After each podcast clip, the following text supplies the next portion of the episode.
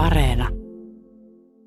Nyt Santeri, saat mun oppaani virtuaalimaailmassa. Vie mut johonkin täällä. Okei, okay, let's go. All right. Sä oot vähän niin kuin se tyyppi siinä meemissä, että seuraa minua. Ah yes, welcome to the internet. Yle Puhe.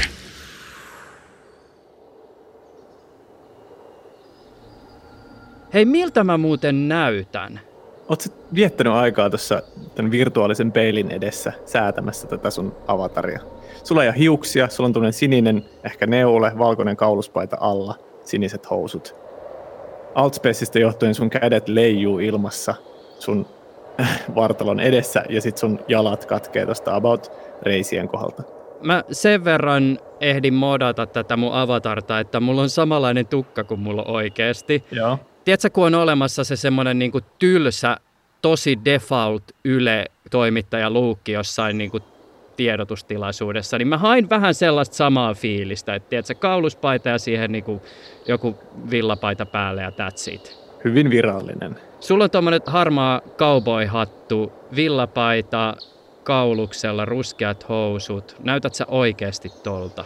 Mulla ei ole cowboy-hattua. Se oli semmoinen ainoa juttu, minkä mun oli pakko voida lisätä tähän.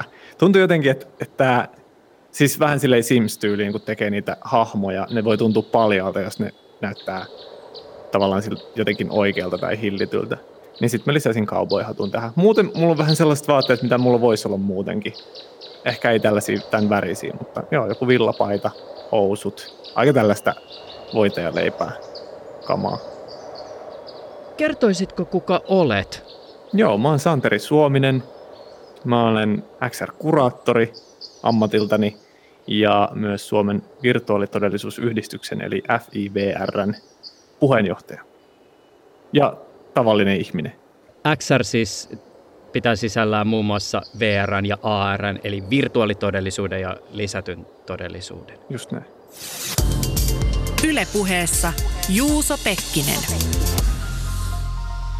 Tässä jaksossa keskustelemme virtuaalitodellisuudesta.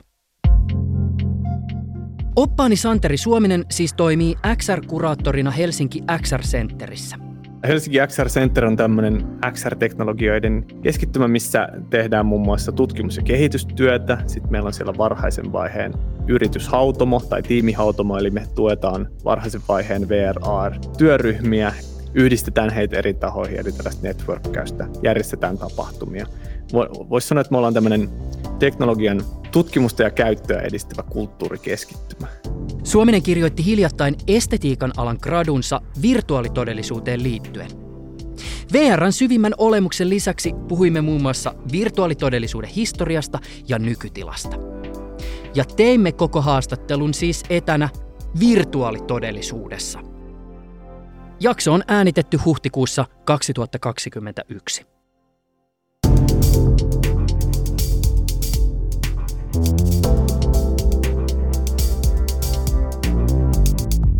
Sä oot tällä hetkellä himassas, mä oon himassani tavalliseen tapaan vaatekomerossa. Mulla on päässä Facebookin Oculus, mikä tää oli, Quest 2, uudet virtuaalilasit ja sitten mulla on kädessä tällaiset siihen kuuluvat, tämä on niinku se käyttöliittymä, kaksi tämmöistä langatonta ohjainta. M- minkälaisella laitteella sä tätä tilannetta tällä hetkellä koet? Mä oon kotona, mun kaksi on olohuoneessa, mulla on tässä läppäri ja siihen liitettynä Valve Index VR-lasit tai VR-järjestelmä. Tästä tulee nämä lasit, sitten tällaiset ohjaimet, jotka sujautetaan käsiin ja ne itse asiassa pysyy tässä käsissä ilman, että mun täytyy puristaa niistä jatkuvasti kiinni. Niissä on semmoinen ominaisuus. Ja jotkut sovellukset tukee esim. näiden kaikkien mun sormien träkkäystä, uh. mutta ei tämä Altspace. Ja sitten tähän settiin kuuluu tietysti no, myös noin niin seuranta laitteet, eli sellaiset majakat, jotka kuvaa tätä tilaa. Niissä on sellaiset laaserit, jotka skannaa tätä, tätä niin kuin äärettömän nopeasti ja tunnistaa, että missä tämä mun headsetti ja missä nämä ohjaimet menee, ja niiden pohjalta arvioi mun, mun paikkaa siinä tilassa, eli seuraa mua, mun liikkeitä. Eli sulla on toisin sanoen aika high-end setup ja mulla on tämmöinen karvalakkimalli, josta Facebook yrittää tehdä kansanlaitetta. Kyllä, se on se, kansan, se, on se ehkä VR-laitteiden Volkswagen kupla.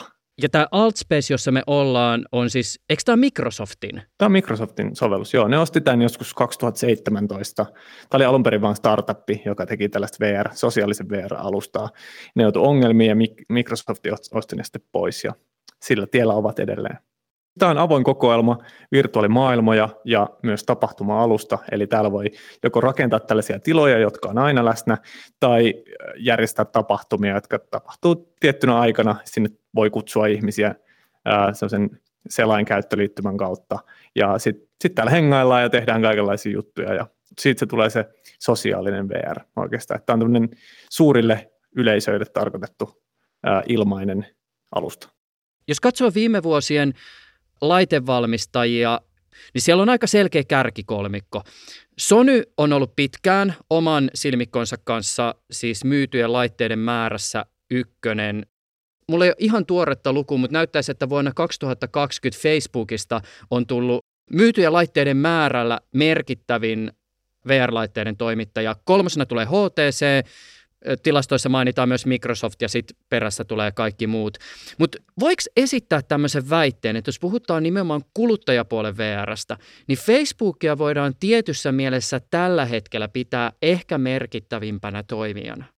Joo, toi on mun mielestä ihan tosi validi väite, kyllä. Että tällä hetkellä juurikaan ei ole siihen samaan rakoon, ei ole kilpailijoita. On yrityksiä, mutta siis ei ole yksikään semmoinen valmistaja, joka oikeasti voisi uh, uhmata – tota Facebookin hegemoniaa tällä hetkellä. Just siitä johtuen heillä on todella toimiva järjestelmä, mikä sullakin on tällä hetkellä päässä. Mutta toi Sony tietysti on se niin suurin haaste ja nyt, että just vähän aikaa sitten julkistettiin, että tulee seuraava versio Pleikka VRstä, se liitetään PS5-konsoliin ja siinä on uudenlaiset ohjaimet ja niin edespäin. Ja se on kyllä siis, se on suuri haaste, että vaikka se on puhtaasti pelilaite, niin siinä on se, että ihmiset ostaa niitä pleikkareita kotiinsa. Niitä ostetaan siis kymmenissä, sadoissa miljoonissa. Ja siinä on mahdollisuus sitten, sitten että jos 10 prosenttiakin ostaa ne VR-headsetit sen mukana, niin se on jo todella, todella merkittävä toimija sitten tuolla kentällä. Eli on, siinä on siis se iso haaste. Mutta kyllä, kyllä mua harmittaa, että Facebook ei pysty tällä hetkellä kyllä haastaa oikein kukaan. Se on iso harmi. Kun teemme tätä haastattelua, huhutaan, että Applelta on lähiaikoina tai lähivuosina tulossa ulos oma VR-laite. Yhtiön ensimmäisen VR-laitteen uskotaan olevan huomattavan suorituskykyinen ja huomattavan kallis. Eli kyseessä tuskin on mikään kansanlaite. Kun hiljattain Facebook ilmoitti, että Okuluksen laitteita ei voi käyttää muuten kuin kirjautumalla laitteeseen Facebook-tunnuksilla, siis Facebookin Facebook-palvelun tunnuksilla, niin se kyllä herätti aika paljon keskustelua. Just näin, siis se aiheutti todella paljon närää, kun ilmoitettiin, että on pakko kirjautua Facebookiin, siis kehittäjien keskuudessa, ihan peruskäyttäjienkin keskuudessa. Ja mulle henkilökohtaisesti se on todella iso, iso punainen vaate. Ja sen takia, että mä, mä en sen, sen takia halua missään nimessä oikeastaan hommata noita Quest 2. Et se härskyys, mikä siihen liittyy, varsinkin siihen, siitä johtuen, että tiedetään, mikä Facebookin bisnesmalli on, miten siellä käytetään käyttäjädataa tiettyihin asioihin ja mitä he rakentaa pitkällä tähtäimellä. Se on tietenkin heidän oma oikeutensa ja oma päätöksensä hyödyntääkö he millä tavalla tätä ja ottaako he mukaan tähän Okuluksen toimintaan tämän Facebookin kirjautumisen. Mutta, mutta tota, sitä ei tarvitse niin kuluttajana tai käyttäjänä tai kehittäjänä ja teknologian eteenpäin viejänä missään nimessä hyväksyä. Eikä sitä mun mielestä kuulukaan hyväksyä ihan purematta, että sen, sen on tosi moni ottanut vastaan silleen, että no mä oon Facebookissa muutenkin, että ihan sama ja niin edespäin, mutta se ei välttämättä ole ihan sama, että miten me, mitä, mitä me ikään kuin hyväksytään normaalitilanteeksi tällaisessa kehittyvän teknologia-alalla.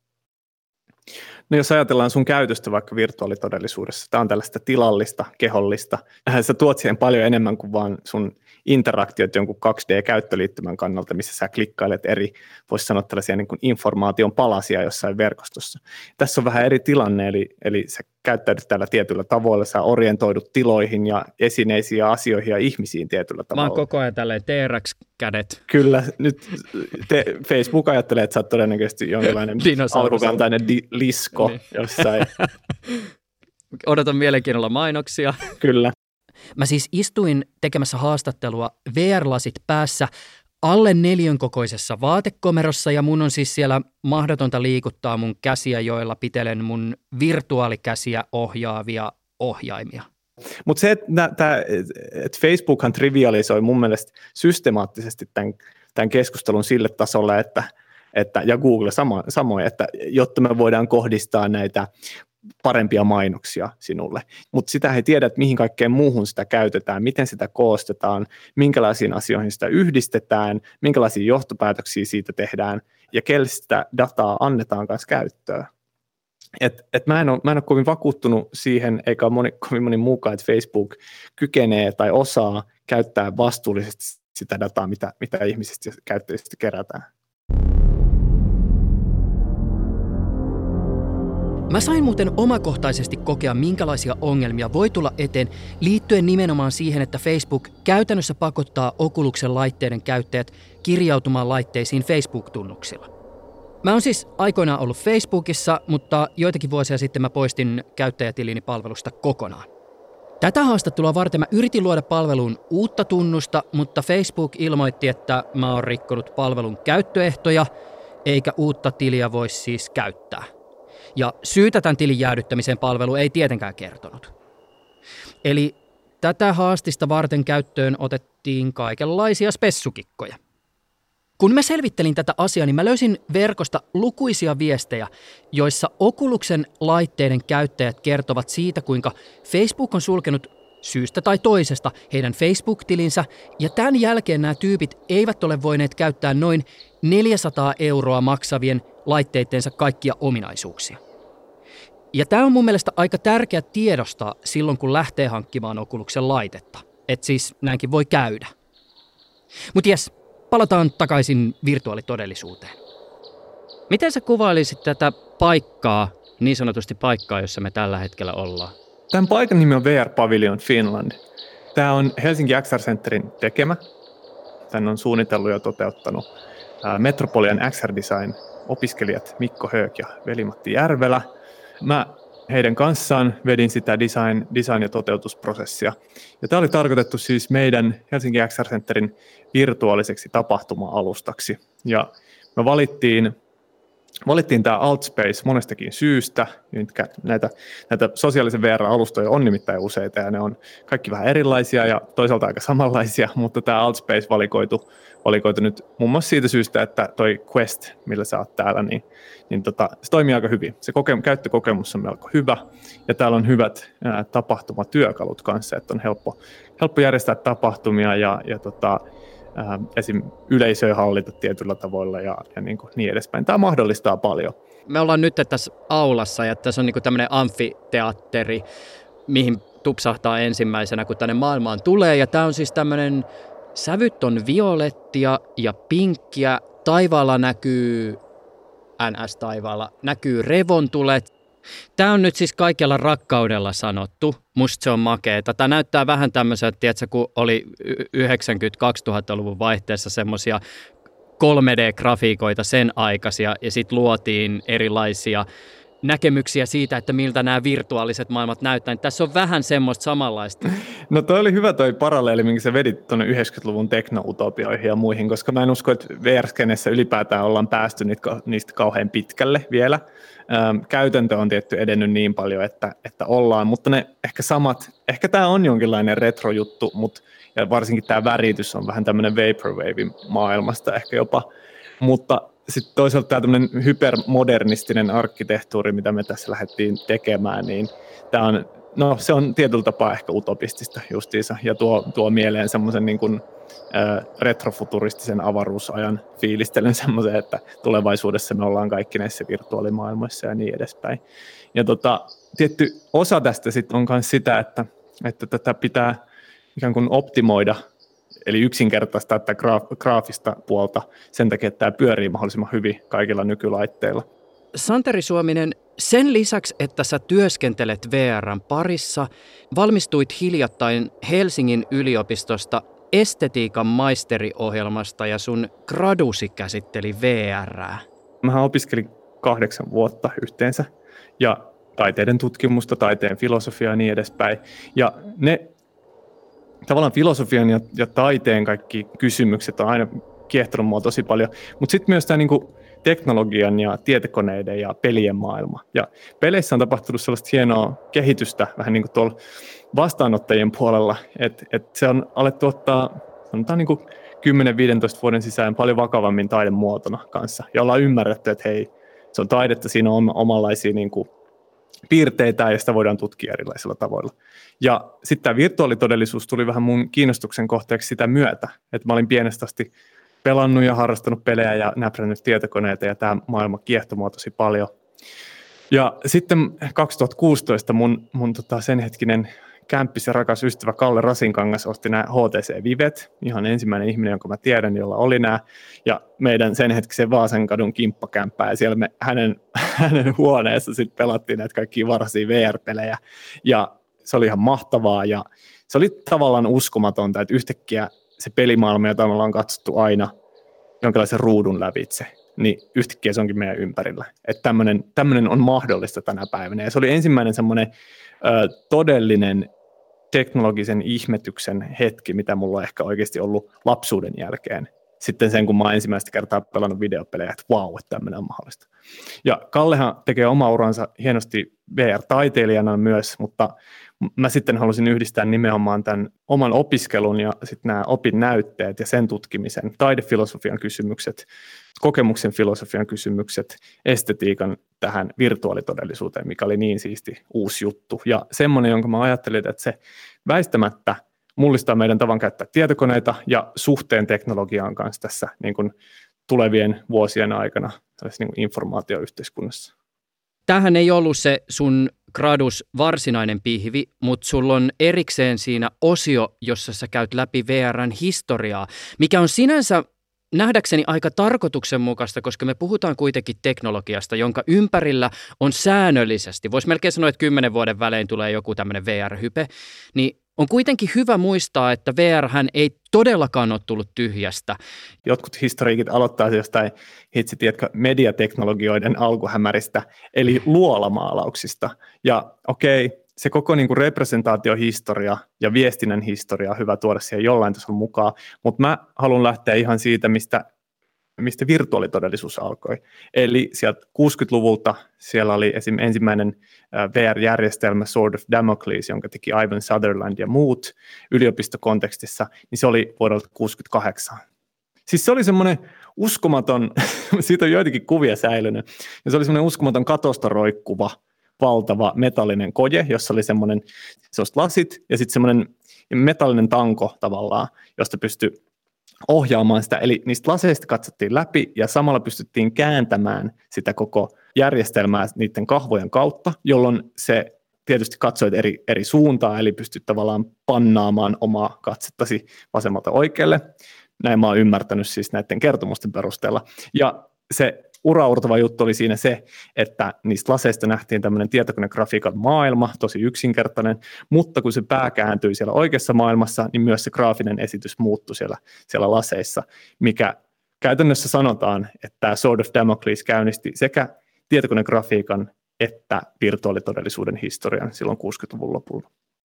Se 60, voisi sanoa 70-luku ähm, ja vielä 80-lukukin pitkälti oli sellaista yliopistojen ja valtion organisaatioiden tutkimus- ja kehitysaika. Et siellä kehitettiin custom-sovelluksia tosi isoilla budjeteilla ja vietiin niin kuin sekä tätä mediateknologiaa että tietokonegrafiikkaa ylipäätään ja virtuaalitodellisuutta eteenpäin eri sovelluksissa. Ja tietty armeija on ollut aina, aina kova tutkimaan ja rahoittamaan tällaisia juttuja. Mutta sitten 80-luvulla tuli tämmöinen kaveri kuin Jaron Lanier, joka, jota pidetään yhtenä näistä VRn pioneereista kanssa, koska hän muun muassa toi tähän teknologiakontekstiin tämän termin VR, virtual reality. Ja hän, hän poimi sen tuolta jostain muualta maailmasta. Ja täällä Nier on kyllä siis todella, todella, todella kiehtova tyyppi, koska hän on, hän on todella kovan luokan teknologi, on ollut siellä niin kuin varhaisten vaikuttajien joukossa – 70-, 80-, 90-luvulla. Ja tota, hän on tehnyt muun muassa perustanut ensimmäisen VR-startupin, joka oli tämmöinen VPL, VPL Research. Heillä oli ensimmäinen kaupallinen VR-järjestelmä, tämmöinen iPhone, eli silmä, i, e, y, e, phone. Ja sitten semmoinen Data Glove, ja niiden yhteenlaskettu hinta, olisiko 89 vuonna, oli joku 250 tonnia muistaakseni. Pieni sivuhuomio. Tässä puhutaan siis dollareista. Eli ihan järkyttäviä hintoja edelleen, ja niitä myyti, koitettiin myydä ainakin ja kehitettiin, mutta ei se sitten, ei se kantanut. Ja Lanier on sillä tosi hieno, hieno hahmo kyllä, että hän on myös paitsi ollut pioneeri ja kehittänyt teknologiaa ja, ja nimenomaan tätä tällaista ajattelua ja sitä niin kuin ehkä ajattelun ilmapiiriä vienyt todella paljon eteenpäin ja monipuolistanut sitä. Hän on myös ollut, ollut samaan aikaan semmoinen rationaalinen ja varovainen kriitikko kaikille tällaiselle teknoutopistiselle ajattelulle ja semmoiselle varomattomuudelle, mitä ehkä liitetään teknologian sen edistysajatteluun. Ja se on ollut myös mulle semmoinen vahva, vahva tota, intellektuaalinen opastaja siinä mielessä, että hän, hän, se on siis vaikuttava ajattelija hahmo vaan. No 90-luvulla sitten oli, kans, sit oli esim. Nintendo Virtual Boy. Grafiikka oli semmoista siis kaksiväristä, että sillä oli niinku punaista vektorigrafiikkaa. Joo, siis se, jotakin tosi simpeleitä pelejä ja jengillä on huono olla lasit päästä ja oksennellaan ja näin Just edespäin. näin, ja se on just kyseenalaista, onko se virtuaalitodellisuutta, jos, se on, jos ne on sellaiset kakkulat Gameboylle, josta tulee paha olo ja niissä ei ole oikeastaan kolmiulotteisuutta pahemmin ja ja mä en edes tiedä, miten ne toimii. Näitä pitäisi päästä kokeilemaan, että oikeasti tietäisi, mistä näistä laitteissa on kyse. Mutta se, että 90-luvulla alkoi ilmestyä näitä laitteita jo, mitkä suunnattiin kuluttajille ja niitä pystyi ostamaan omaan kotiin, niin johtui ihan siitä, että 80-luvulla tuli semmoinen valtava VR-buumi, tai siinä 80-luvun lopulla, 90-luvulla. Ja silloin todella pistettiin niin kuin ajattelu liikkeelle, että hei, wow, tämä teknologia tulee yleistyä pian. No ei yleistynyt. Tämä on tämmöistä sekä nykypäivän että huomisen teknologiaa. No ei oikeastaan. Ja se ohjasi kyllä niin kuin monia valmistajia kehittämään tätä, tätä teknologiaa tosi vahvasti eteenpäin. Sitten kyllä, niin kuin sä sanoit, kymmenen vuoden välein melkein on ollut aina jonkinlainen aalto uusia, uusia yrityksiä VRn suhteen, mutta ne on aina vähän epäonnistunut. Mutta 2016 tuli sitten uusia kuluttajalaitteita markkinoille, tuli Oculus, uh, Oculus Rift – ja sitä oli edeltänyt tällaisen, tällaisen Palmer Lucky-nimisen kaverin Oculus VR-startuppia. Hän oli kehittynyt siis omassa autotallissaan tälle ehtaan Silicon Valley-tyyliin, tyyliin justiinsa näitä VR, VR-laitteita ja Kickstarterissa kerännyt niihin rahaa ja kaikkea. Ja Facebook hosti sen sitten pois. Ja 2016 tosiaan tuli se Rift ja samaan aikaan tuli HTCltä HTC Vive, mikä oli näitä varhaisia varsin tämän uuden aallon VR-headsettejä. Ja oikeastaan sillä aallolla me ollaan nyttenkin edelleen. Voisi sanoa, että me ollaan sen aallon joko loppuvaiheessa tai sitten sen aallon jälkeisen uuden aallon alussa. Et mä sanoisin, että toi Oculus Quest ja sen seuraaja Quest 2, ne tietyllä tapaa hyödyntää just sitä 2016 alkanutta uuden teknologian kehitystä, mutta ne vie sen sinänsä pitemmälle, että ne on standalone-laitteita. Eli ne on jo oikeasti lähellä sitä sellaista massamarkkina teknologiaa, mitä ollaan koitettu silloin siitä asti tavallaan. Niin, eli sä et tarvitse siis 2000 euron supertehokkaalla näytön ohjaimilla varustettua PC-konetta, ja näytöohjaimia ei muutenkaan just tällä hetkellä saa polijohdeteknologia teollisuuden haasteiden takia. Ja sitten nämä standalone-laitteet on tämmöisiä, joita mä esimerkiksi tällä hetkellä käytän. Eli akkukäyttöinen laite, jonka voi vaan laittaa päähän, se on wifi-verkossa ja sen jälkeen kaikki toimii. Eli siis tosi paljon helpompaa. Just näin. Voisiko esittää semmoisen väitteen, että kuluttajapuolella VRn killer-appia ei ole sitten kuitenkaan vielä nähty? Tällä siis viitataan semmoiseen sovellukseen, joka on niin kiinnostava, että se viimeistään pistää ihmisen hankkimaan VR-lasit himaan. Mä en ymmärrä tätä killer app-ajattelua, että jengi odottaa jotain niin yhtä, yhtä yksittäistä juttua, joka pystyisi myymään vaikka niin 100, 100 miljoonaa jotain kallista laitetta. Ja mun mielestä se ole vain yhtään realistinen juttu jos meillä on tämmöinen uusi teknologian tai suhteellisen uusi teknologian muoto kokonaan, johon pitää myydä ihan omat laitteensa ja se on niin kuin tavallaan täysin oma, oma gameinsa, niin mä en tiedä, onks, voiko mikään yksi sovellus olla semmoinen, että se ikään kuin myy sit tällaisia tosi kalliita laitteita. Valve Software, jotka kehittää VR-teknologiaa, muun muassa niin Index Headsetin ja Half-Lifein tekijät siis, niin no nehän käytännössä tällä omalla uh, Half-Life Alyx-pelillään niin halusi myydä tätä tuhannen, tuhannen dollarin headsettiä. Ja kyllä ne onnistui jonkin verran niitä myymään, mutta ei ne ole mitään sellaisia ihan valtavia lukuja kuitenkaan vielä. Ja tota, kyllä mä luulen, että se on enemmän sellaista kumuloituvaa kehitystä, mikä, mikä niin tekee siitä teknologiasta mainstreamia, kun että meillä olisi joku yksi tietty killer-appi just se, että niin monet jutut vaikuttaa tähän koko hommaan, että, se, että usein halutaan yksinkertaistaa jonkun asian menestys johonkin yhteen merkitsevään tekijään, koska se ikään kuin helpottaa sen jutun myymistä myös silleen suuremmalle massalle. Mutta mä en ehkä ihan usko sellaisia yksinkertaisuuksia. Sitten taas tullaan tähän esimerkiksi hintakysymykseen. Jotta sä saat hyvän VR-kokemuksen, sun pitää kuitenkin maksaa aika paljon. Toisaalta kyllä mäkin jouduin aika monta kertaa miettimään, että, niin, että miten tämä käyttöliittymä toimii ja aamu pitää ladata tämä ja onpas vaikeaa. Siis hirveästi menee aikaa säätöön. Mm. Ja sitten jos miettii sitä, että mun pitäisi jollekin niin kuin isovanhemmalle tai siis mutsi hankkisi VR-setin tai mitä ikinä, tai ihminen, joka ei jaksa miettiä teknologiaa, se haluaa vaan sen, että se haluaa olla siellä, missä kaikki kaverit on tai pelata jotain peliä, mikä on paras, niin, niin kyllä VR edelleen kuitenkin se käyttökokemus on vähän töksähtelevä. Niinpä, joo, kyllä siinä on paljon asioita, mitä pitää vielä, mihin pitää vastata. Ja se on niin kuin monen asian summa sitten, että ehkä joitakin ihmisiä viehättää just, että on joku siisti peli, että voi pelata vaikka Beat Saberia tai Population Onea tai Onwardia tai, tai Blade and Sorcereria tai sitten tulla Outspaceen hengaille kavereiden kanssa tai mennä johonkin Facebook Horizonsiin. Tai, ja sitten toisaalta katsoa jotain 360-videoita jossain, että se on niin kuin ehkä enemmän semmoinen joku, että pitää täyttyä joku kriittinen massa asioista, mitä sillä laitteella pitää voida tehdä, että voidaan puhua jostain niin kuin killer appista. Et ehkä sitten on joku semmoinen yksittäinen juttu, joka on se tipping point lopulta, mutta niin kuin se ei, toisaalta se yksittäinen asia ei voi ainoastaan myydä jotain kallista laitetta, varsinkaan näin uutta, mitä VR edustaa. Tämä on silleen niin tuntematon, tuntematon juttu vielä. Mä en tiedä, onko se varsinaisesti kynnys, mutta mä huomaan, että jollakin tavalla esimerkiksi tämä Altspace on hieman haastanut mua. Mulla on itse asiassa nyt ensimmäistä kertaa headset sillä tavoin himassa, että mulle ei isketä lasia päähän ja käytä tätä peliä tai käytä tätä sovellusta ja se on niin kuin se. Nyt mä saan tehdä ihan mitä mä haluan. Ja mulla on hetken aikaa ollut sellainen vähän se sama fiilis kuin silloin, kun mä sain ensimmäisen kerran netin eteen. Siis wow, aivan uusi maailma. Täällä on vaikka mitä, mä voin tehdä nyt ihan mitä vaan, mitäköhän täältä löytyy. Siis se löytämisen tunne. Mutta hyvin nopeasti mä törmäsin myös tämmöisiin niin siis Siis esimerkiksi sosiaalisiin haasteisiin. Altspaceissa on tämä joku tämä tämmöinen nuotiopaikka, kotipesä, mikä on semmoinen, mihin on niin kuin helppo mennä ja se on semmoinen niin kuin yhteinen tila ja siellä voi kohdata ihmisiä. Mä huomasin siis semmoisen, että yhtäkkiä mä oon semmoisessa sosiaalisessa tilanteessa, jossa mä en koe olevani samalla tavalla turvassa kuin vaikka Irkatessa tai Twitterissä tai missä ikinä – mä huomaan, että mulla on vähän samanlainen fiilis kuin jossain niin kuin kotibileissä, mihin sä meet, että sä oot ympärillä tuntemattomia ihmisiä, kaveri on mennyt vessaan, sä joudut niin kuin yksin pärjätä siinä tilanteessa ja nyt ne tyypit onkin jotenkin tossa. Miten toimia? Onko outoa mennä johonkin keskusteluun vaan niin kuin tuijottaa viereen? Miten, miten mun pitää laittaa nämä mun kädet? Miten mä puhun ihmisille? Nyt toi moikkaa mulle, pitääkö mun sanoa jotakin takaisin? Joo, ei, mä saan tosta tosi hyvin kiinni. Siis toi on ihan, toi on ihan totta. Ja kysymys toisaalta kuuluu myös, että kuinka paljon ihmiset jaksaa problematisoida silleen noita juttuja. Mä tiedän, ne voi tuntua siis oikeasti monelle yllättävän vaikealta, ja sitten joillekin ne ei ole mikään juttu. Siis silleen, että sitten vaan mennään heti juttelemaan. Vähän silleen, kun ensimmäistä kertaa menee johonkin netin niin kuin chattihuoneeseen 90-luvulla ja alkaa juttelemaan kaikkien kanssa ihan estuttomasti. Joillekin se on myös sitä.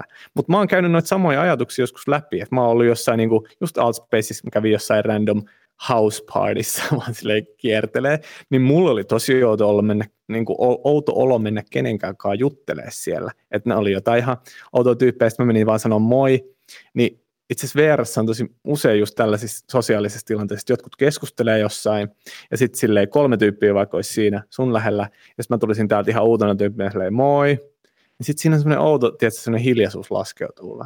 Ja sitten kaikki, että se on niinku ok tavallaan tuijottaa ja vähän mittele, että kuka tämä tyyppi on, ja että onko tämä joku trolli vaan.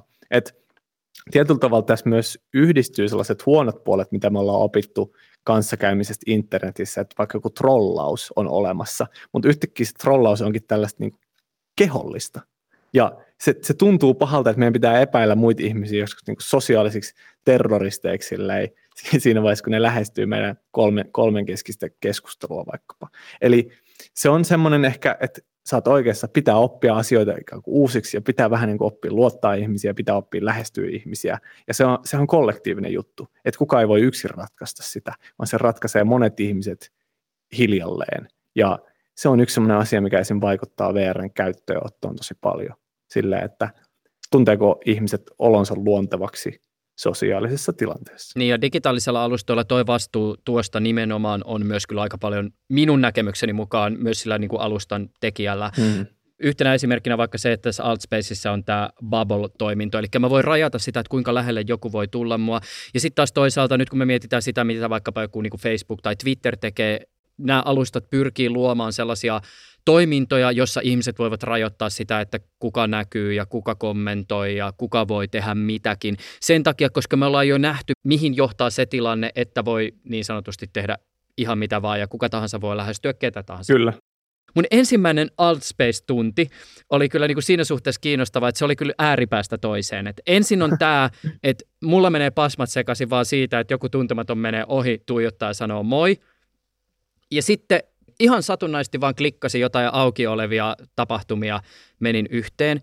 Se paikka oli semmoinen betonibrutaalistinen harmaa torni, jonka ylätasanne oli semmoinen vähän niin kuin jonkun hotellin semmoinen ilmava aula, korkea katto, mutta sitten siellä on kattoikkuna ja, ja kivan näköisiä sohvia ja siellä on semmoinen kaunis muistaakseni merinäköala ympärillä, isot ikkunat. Ja sitten siellä on ringissä tämmöisiä avatar-hahmoja, jotka vaikuttaa kaikki aika nuorilta. Ja se oli siis semmoinen huone, missä nuoret henkilöt, joilla on niin erilaisia mielenterveyteen liittyviä diagnooseja, jakaa kokemuksia – lääkäreistä, lääkityksestä. Jotkut kertoo siitä, että ystävät tai vanhemmat eivät ymmärrä. Yksi kertoo hyväksikäyttökokemuksista. Ja sitten tietysti mulle tulee semmoinen olo, että mä oon kyllä nyt tavallaan jotenkin vähän väärässä paikassa. Ehkä mm. tulee jopa vähän semmoinen niin tunkeileva olo. Mutta jotenkin se, mitä sitä tunnelmaa aistii, niin ainakin itselle tuli semmoinen fiilis, että, että jotenkin tuntuu siltä, että nämä ihmiset ehkä puhuu nyt semmoisia asioita, mitä ne ei missään muualla puhu. Ja toisaalta sitten siinä, että on tämmöinen turvallinen ympäristö, missä voi näistä keskustella, mutta siinä on tämmöinen, siinä on tietynlainen internetin tuoma anonymiteetti ja se, että voi olla kuka tahansa, voi irtautua siitä itsestä ehkä vähän hetkeksi, mutta silti säilyttää oma itsensä. Ja sitten on muita tällaisia, niin kuin näin lähellä, joille voi puhua. Niin se on mun mielestä iso lisä siinä. Ja Altspaceista toi oli koskettava esimerkki, vaan Altspaceissa on monenlaisia yhteisöjä, jotka kokoontuu täällä. Ja että kyllä se mua kiehtoo, että jotkut pystyy käyttämään näin hyvin näitä mahdollisuuksia hyödyksi ja hyö, siis kokemaan jotain, jotain niin kuin rikkautta siitä, että on joku paikka, missä, missä vaihtaa näitä kokemuksia. Ylepuheessa Juuso Pekkinen. Santeri Suominen, ajaudumme jo aika kauas siitä sun gradusta. Totta. Ai siitä, siitäkö meidän piti puhua? Sä nostat siinä sun gradussa esiin virtuaalitodellisuuden käsitteellisen ristiriidan toden ja lumeen välillä. Miten sä sanallistat sitä ensinnäkin, että mistä tässä on kyse, ja sitten, että mihin sä tällä viittaat? Mä oon seurannut vaikka alan ammattilaisten diskurssia, konferenssiesitelmiä, messuesittelyjä kaikkea tällaista. Niin siellä usein puhutaan että virtuaalisen vastakohta on tämä niin reaalinen tai todellinen. Ja mun mielestä se on outoa, että kun meillä on kuitenkin teknologia virtuaalitodellisuus, mikä tekee siitä virtuaalisesta jollain tasolla näkyvää, todellista, havaittavaa, olemassa olevaa meidän havainnon tasolla, niin minkä takia me edelleen ikään kuin asetetaan vastakkain jonkinlainen todellinen ja sitten tämä virtuaalinen. Niin se olisi mun kritiikki oikeastaan vaan, että, että, että se ei ole se vastakohta, ja tähän semmoinen asia, minkä, mikä esim. filosofiassa Gilles Deleuze on 70-luvulla jo todennut, että, että et, ja hän viittaa tässä Henry, Henry, Henry Bersoniin, että, että todellisen vastakohta tai virtuaalisen vastakohta ei ole todellinen, vaan aktuaalinen. Eli siis mä en hirveän syvälle voinut enkä osannut pureutua siihen Deleuzein tässä, tässä gradussa, että mä vaan raavin sitä pintaa vähäsen, mutta et, et sen, et meidän pitää ymmärtää, että virtuaalitodellisuus on osa meidän todellisuutta, eikä mikään semmoinen erillinen vastakkainen pala sitä, vaan että se heijastelee myös ihan meidän todellisen maailman olemassa olevia asioiden suhteita, rakenteita, käsityksiä siitä. Ja tietyllä tavalla siinä on myös mahdollisuus haastaa niitä ja murtaa niitä. Mua, mua kiinnostaa se, että miten virtuaalitodellisuus vaikuttaa meidän tähän fyysiseen maailmaan ja todellisuuteen ja meidän tapaan käsittää sitä. Ja toisaalta mitkä meidän todellisuuskäsityksen piirteet on keskeisiä sille, että miten me käsitetään virtuaalitodellisuus ja miten me, mihin suuntaan sitä voidaan viedä kollektiivisesti. Mä pyörin vähän tämän saman ympärillä. Mitä ajatuksia sinussa herättää sellainen väite että virtuaalitodellisuus on nimenomaan lumetta tai illuusiota, pyrkimys jollakin tavalla harhauttaa se käyttäjä uskomaan, että jotain mitä hän näkee on totta. Se on ihan totta. Se on siis neurologisella tasolla todettu todeksi, että tämä on semmoinen höynäyttämisen tapa tietyllä tapaa. Mutta se höynäytys sillä tasolla ei välttämättä tarkoita, että se sisältö, mitä koetaan, on epätotta. Meillä on esim. fiktiossa tällaisia samanlaisia juttuja, eli tavallaan epätodet tapahtumat, mitkä tapahtuu vain jossain, mun mielestä esim. fiktio, fiktio kokonaisuudessaan on koko iso virtuaalinen tila, niin ei, ei ne ole sen epätodellisempia silti meille. Ne ei ole ehkä oikeasti tapahtunut, mutta voidaan hyvin vahvasti samastua niihin, voidaan tuntea todella vahvoja tunteita niitä koe- kokeessamme. Me voidaan, niistä, niistä jää jälki todennäköisesti meidän emotionaaliseen puoleen, todennäköisesti meidän tapaan myös hahmottaa maailma. Et fiktio vaikuttaa jatkuvasti ihmisiin ja heidän käsityksiin omasta elämästään ja ympäröivästä, ympäröivästä maailmasta. Olen tunnistanut ihan perinteisten siis tietokoneiden ja konsolien maailmasta sellaisen ajatuksen, että kun tulee uusi konsoli, niin nyt puhutaan esimerkiksi paljon ray tracingista, eli mikä se on säteen seuranta suomeksi, ja, ja resoluutiot kasvaa ja tämä diskurssi pitää ehkä sisällään myös semmoisen asenteen, että odotetaan, että ne laitteet tuottavat yhä vain realistisempia representaatioita todellisuudesta. Siis pelit näyttävät realistisemmilta. Ja jollakin tavalla olen tunnistavinani tämän saman diskurssin liittyen myös virtuaalitodellisuuteen. Siis ajatuksen siitä, että virtuaalitodellisuus ideaalitilanteessa tuottaa kokemuksia, jotka ovat niin sanotusti todellisen maailman kokemusten kaltaisia.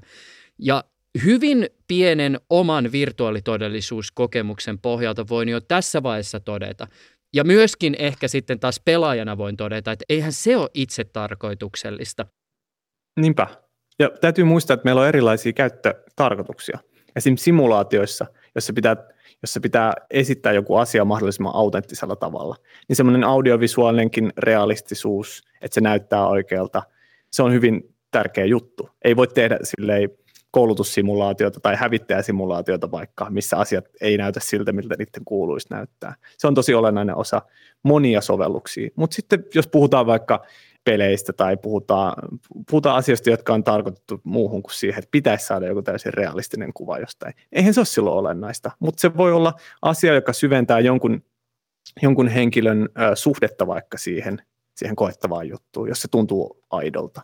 Mutta tämä koko realistisuuden käsite, videopeleissä varsinkin, realismi, niin on mun mielestä hassulla tavalla äh, vähän, vähän jäänyt historiaa vielä siihen, kun oikeasti se kilpailu niistä paremmista grafiikoista – se ikään kuin määritettiin se kokemuksen tuntu ja siihen se niin kuin immersiivisyys ehkä, mikä myöhemmin sitten on vähän, vähän ehkä korvannut sitä, niin se, se määritettiin sen mukaan, kuinka aidon näköistä joku graffaa. Ja se oli silloin, kun graffa oli todella silleen huonoa periaatteessa.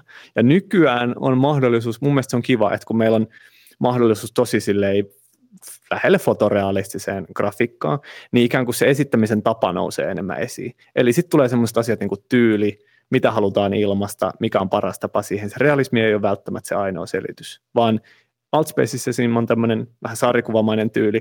Mun mielestä tämä toimii kanssakäymisen kannalta ihan yhtä hyvin. Okei, sun kasvot voisi olla animoitu ehkä vähän, vähän eläväisemmin tai jotain. On, siinä on paljon myös vaihtoehtoja, mutta niin kuin periaatteessa tällä, tässä ei ole mitään ongelmaa mulle. Mutta nämä on myös hyvin subjektiivisia asioita, että jollekin sillä on paljon isompi merkitys kuin toiselle. Mua itseäni kiehtoo hirveästi keskustelu määrittelystä liittyen siihen, että mikä on jonkun mediumin ominta alaa ja mikä on jonkun mediumin tapa vaikuttaa ihmiseen. Siis miten kirjallisuus toimii, minkälaisilla mekanismeilla elokuvia rakennetaan. Miten elokuva kertoo tarinoita tai välittää tunteita. Yksihän tämmöinen niin klassikkokeskustelu on siis se, että mikä on videopeli. Siis jonkinlainen interaktiivinen media, joo, mutta mitä muuta, koska siis onhan CD-ROMkin interaktiivinen media, samoin kuin tämä virtuaalitodellisuus. Mutta et, miten sä jäsenet kysymystä siitä, että mikä on virtuaalitodellisuus mediumin ominta aluetta? Siis mihin tämä on hyvä? Tai paras. Siis mitä virtuaalitodellisuudessa voidaan välittää kokemuksellisesti sellaista, mitä ei voida välittää muilla mediumeilla tai välineillä? Toi on tosi hyvä kysymys. loistava kysymys, koska toi on se asia, mitä, mitä VR on yritetty ratkaista tässä nyt tämän, näiden kiihkeän käyttöönoton vuosina tässä muutaman vuoden sisään todella paljon. Ja sitä on yrittänyt ratkaista pelintekijät, sitä on yrittänyt ratkaista taiteilijat, sitä yrittänyt ratkaista ihmiset, jotka tekee ammattilaissovelluksia tälle enterprise-käyttöön, kaikki tällaiset jutut. Eli tämmöinen use case-ajattelu, niin se on, se on silleen vielä liikkeessä. Mutta joitakin ehkä pääpiirteitä sieltä hahmottuu. Esim. tämä kehollinen läsnäolo, se on mun mielestä kaikista olennaisin. Eli miten virtuaalitodellisuus eroaa tai tuo lisää tähän niin kuin meidän teknologian kanoniin, on se, että se, se tutustuttaa meidät erilaiseen tapaan olla vuorovaikutuksessa tietokoneiden kanssa. Eli se ikään kuin luo tällaisen tilallisuuden tunnun, johon suhtaudutaan myös kehollisesti, ja se taas muuttaa todella paljon sitä, miten me käytetään esim. teknologisia ympäristöjä, laitteita ja niin edespäin. Ja se luo tällaisia uusia kanssakäymisen mahdollisuuksia myös, että me oltaisiin voitu nähdä ehkä jossain Vovissa tai Habbo-hotellissa tai Second Lifeissa tai niitä eri, tapo, eri tapoja olla teknologian välityksellä kanssakäymisessä on.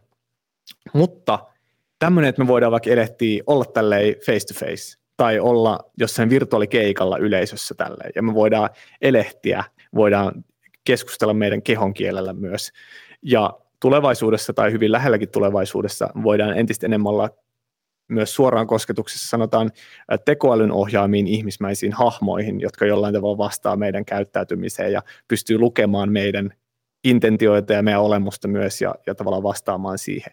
Eli tämä tapa, miten ihmiset on vuorovaikutuksessa teknologian kanssa, niin se on niin kuin se, se tämä tuo todella ison, ison osan siihen lisää siinä intimiteetissä, mitä se on kehollisesti. Sun gradun näkökulmasta olennainen hahmo on Merleau-Ponty, eli siis kuka? Morris Merleau-Ponty on tämmöinen, mä siis en osaa ääntää näitä ranskalaisia nimiä tietenkään oikein, mutta... Mähän on siis myös opiskellut estetiikkaa ja ensimmäinen kerta, kun mä törmäsin Merleau-Pontyyn, alkoi sillä tavoin, että luennoitsija sanoi, että mä en osaa muuten sitten tämän kaverin nimeä lausua.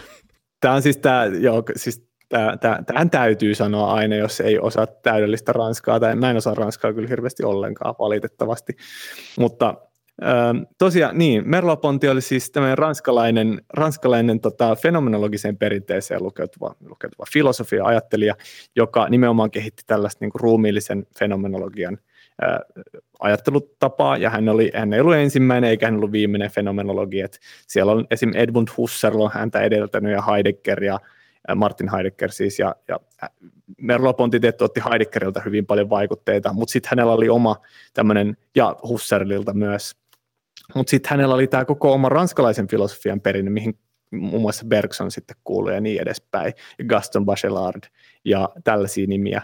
Niitä, niitä vaikutteita ehkä myös näkyy siellä, siellä ajattelussa. Mutta hän nimenomaan ähm, kohdisti oman huomionsa ihmisen ruumiillisuuteen. Ja siis se, miten ruumiillisuus on se ikään kuin alkukantaisin taso ihmiselle, miten me suhteudutaan maailmaan ja ollaan osana maailmaa. Eli ruumiillinen oleminen on olennaista sille, miten maailma avautuu meille havainnossa.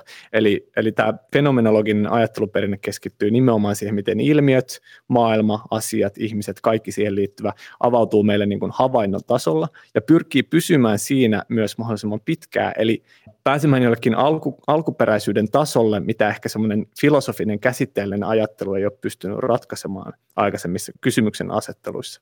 Eli palaamaan jonkinlaiseen alkuun ja rakentamaan siitä eteenpäin tällaista filosofista ajattelutapaa tai ajattelun tyyliä ja sellaista, joka pystyy mukautumaan myös ilmiöihin ja niiden ilmenevyyteen. Merlopontilla oli ehkä kiinnostavinta se, että hänellä oli tämä, tämä tämmöinen niin lihan käsite.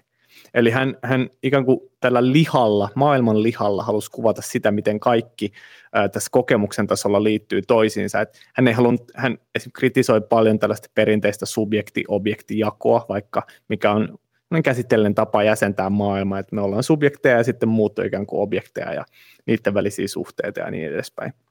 Mutta hän, hän halusi mennä sen tuolle puolen ja tutustuttaa tällaisen, tällaisen niin kuin kiasmaattisen eli yhteenkietoutuneen maailmakäsityksen, missä ikään kuin kaikki on osa jotain samaa, mutta mun mielestä hän ei, hän ei puhu tästä niin kuin ontologisella tasolla, eli hän ei tee mitään sellaisia väitteitä, että, että ne on niin kuin jotenkin tiedätkö, osa jotain samaa substanssia, vaan silleen, että kokemustasolla me ollaan ikään kuin samassa avaruudessa kaiken kanssa jatkuvasti, kosketuksissa, koskettamassa, meitä kosketetaan samalla ja niin edespäin.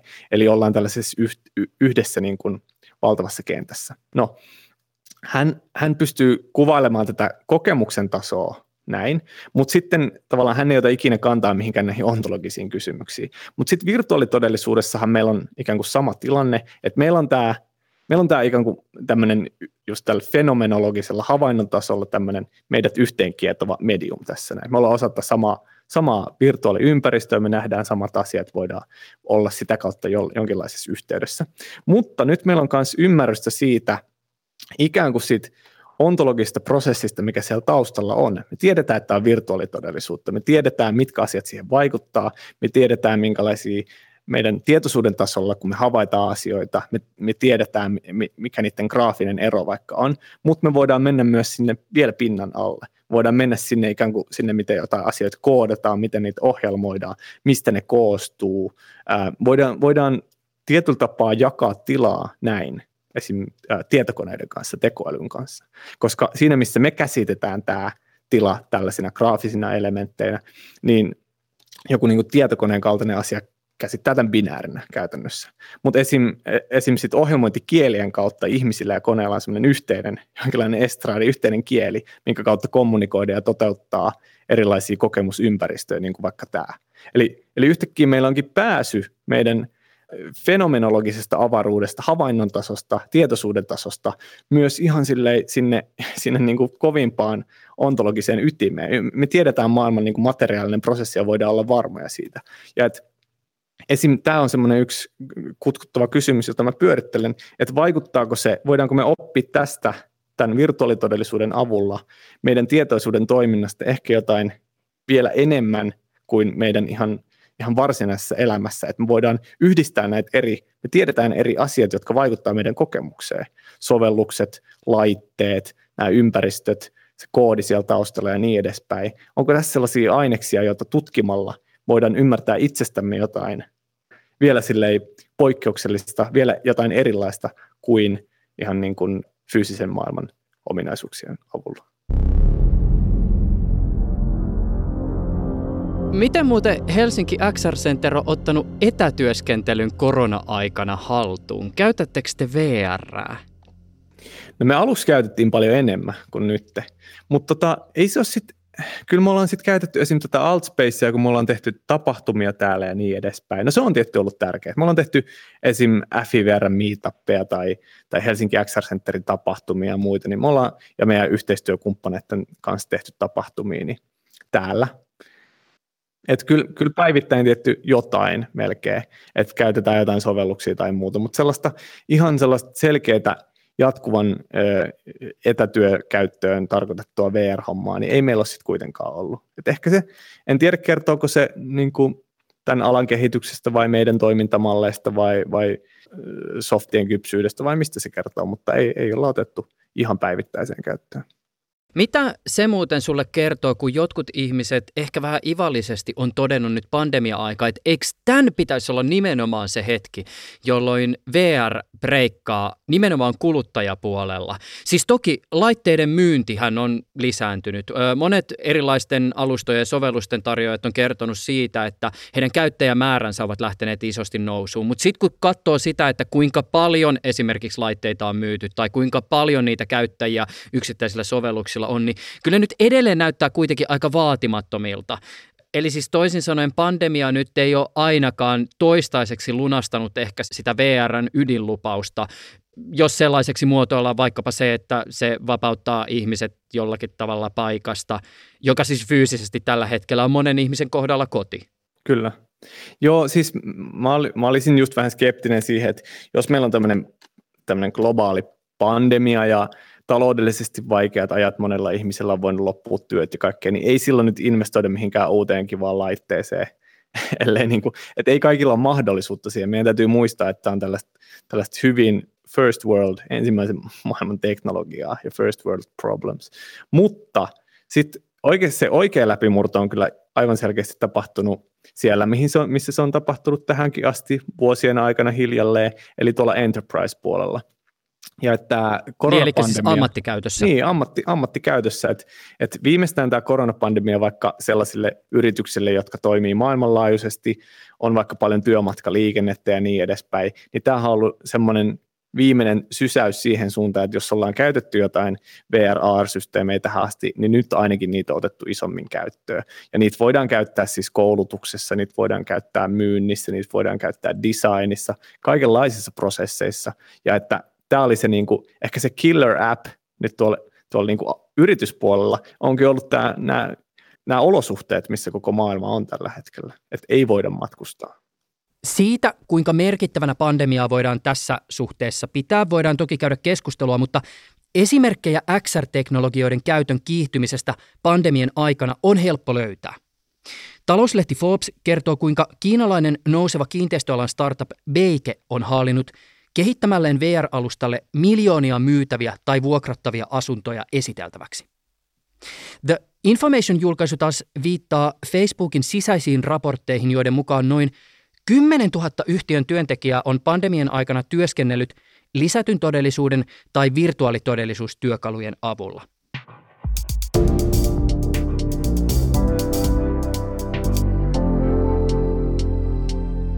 Mä muotoilen tämän kysymyksen nyt vähän tämmöisen startup-pöhinä-diskurssin vinkkelistä, mutta mun mielestä on aika olennainen. Mitkä on ne ongelmat tai asiat, jotka VR sun näkökulmasta potentiaalisesti ratkaisee? Tai mitkä on ne tarpeet, joiden täyttymiseen VR mahdollisesti tarjoaa nyt tai tulevaisuudessa jonkinlaisia ratkaisuja? Siis toki käyttötarkoituksia on hyvin erilaisia. On viihtymistä, oppimista, simulaatiota, pelaamista, melkein mitä tahansa, mutta onko mahdollista tiivistää jotain ikään kuin ylätasolla?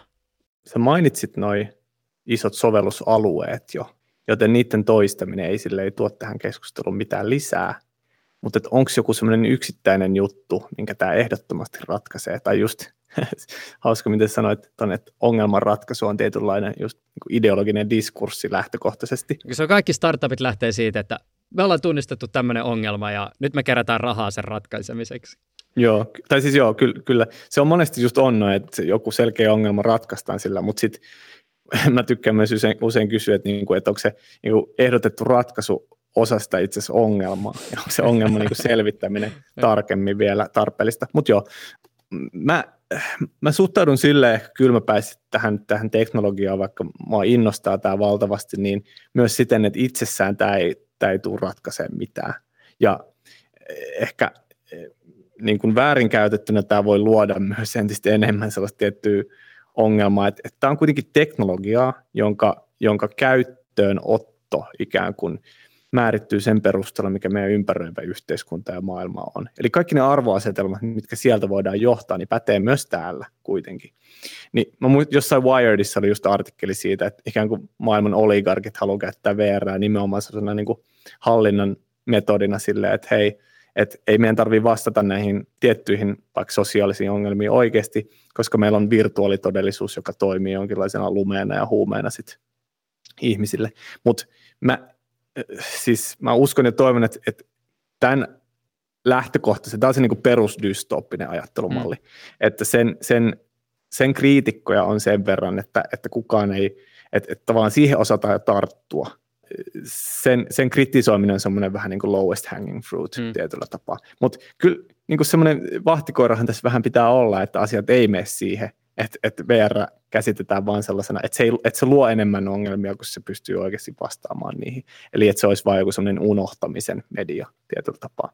Vaan että just joku Jaron Lanier korostaa sitä, että, että, että virtuaalitodellisuuden pitää olla sitä, että se paljastaa meille, paljastaa meille sen, että miten, miten mahtavaa ja keskeneräistä meidän oikea maailma on ja miten paljon siellä, että meidän pitää tehdä työtä sen eteen ja toimia sen eteen, että maailma olisi parempi paikka. Että olisi niin kuin enemmän semmoinen media, joka näyttää meille, mihin suuntaan meidän pitäisi niin kuin pyrkiä oikeasti. Että ei ole mikään vaan semmoinen, että, että tulla virtuaalitodellisuuteen unohtamaan kaikki ongelmat. No tämä meni vähän liirumlaarumiksi. Tota, kyllä mä sanoisin, että tämä sosiaalinen kanssakäyminen tälleen ruumiillisella tasolla on mun mielestä kiinnostavaa, että et, et tota, varsinkin jos on ystäviä eri puolta maailmaa, joita pääsee näkemään paljon, paljon harvemmin kuin toisia, et mun mielestä olisi kiva tapa viettää ehkä heidän kanssaan aikaa jossain, jossain tota, paikoissa ja vaan keskustella asioista. Ja mä mietin, että voiko virtuaalitodellisuus esim. olla tämmöinen ehkä muutenkin tätä sosiaalista kontekstia vahvistava asia tulevaisuudessa. Et kun, jos me ajatellaan sosiaalista tilaa ja jos me ajatellaan julkista keskustelua, missä vaikka eri someplatformit on isossa roolissa, kuin Twitteri vaikka, niin sehän on, se on kuitenkin tavallaan yksityisomistuksessa oleva yhtiö ja sitä ohjaa se, se niin kuin tavallaan voiton tekemisen mekanismi ja koko se logiikka siellä taustalla. Mutta se on kuitenkin tärkeä osa meidän julkista tilaa, että meidän pitäisi ehkä kehittää jotain sellaista, mikä on niin kuin ihmisten omistuksessa laajemmin ja palvelee just julkisen diskurssin tarpeita silleen turvatusti. Voisiko virtuaalitodellisuuteen kehittää jotain samankaltaista, joka ikään kuin toimii meidän julkisen tilan jatkumana, jossa me voidaan olla läsnä muiden kanssa, fasilitoida keskustelua vaikka vallanpitäjien ja ihmisten kesken. Joku semmoinen, semmoinen oikea demokraattinen tulevaisuuden media, niin se mua kyllä kiinnostaa. Santeri Suominen, kiitos haastattelusta ja virtuaalimaailmaan viemisestä. Hei kiitos, oli tosi kiva jutella. Tämän haastattelun äänittämisen aikoihin uutisoitiin eräästä huomattavan merkittävästä XR-teknologioihin liittyvästä sopimuksesta. Microsoft on solminut Yhdysvaltojen asevoimien kanssa – lähes 22 miljardin dollarin arvoisen kymmenenvuotisen sopimuksen. Ja tähän sopimukseen kuuluu se, että Microsoft toimittaa yli 120 000 sotilaalle sotilaskäyttöön soveltuvat AR-laitteet. Blogikirjoituksessaan Microsoft kertoo, että laitteiden tarkoituksena on muun muassa tehdä sotilaista aiempaa tehokkaampia. Kun Microsoft edellisen kerran solmi isompia sopimuksia asevoimien kanssa, niin lähes sata yhtiön työntekijää irtisanoutui vastalauseena sopimukselle. Tuolloin Microsoftin toimitusjohtaja Satya Nadelle kommentoi asiaa sanomalla, ettei yhtiö kieltäydy yhteistyöstä sellaisten demokraattisten valtioiden kanssa, jotka tekevät työtä vapauden puolustamisen eteen. Ensi kertaan. Ylepuheessa Juuso Pekkinen.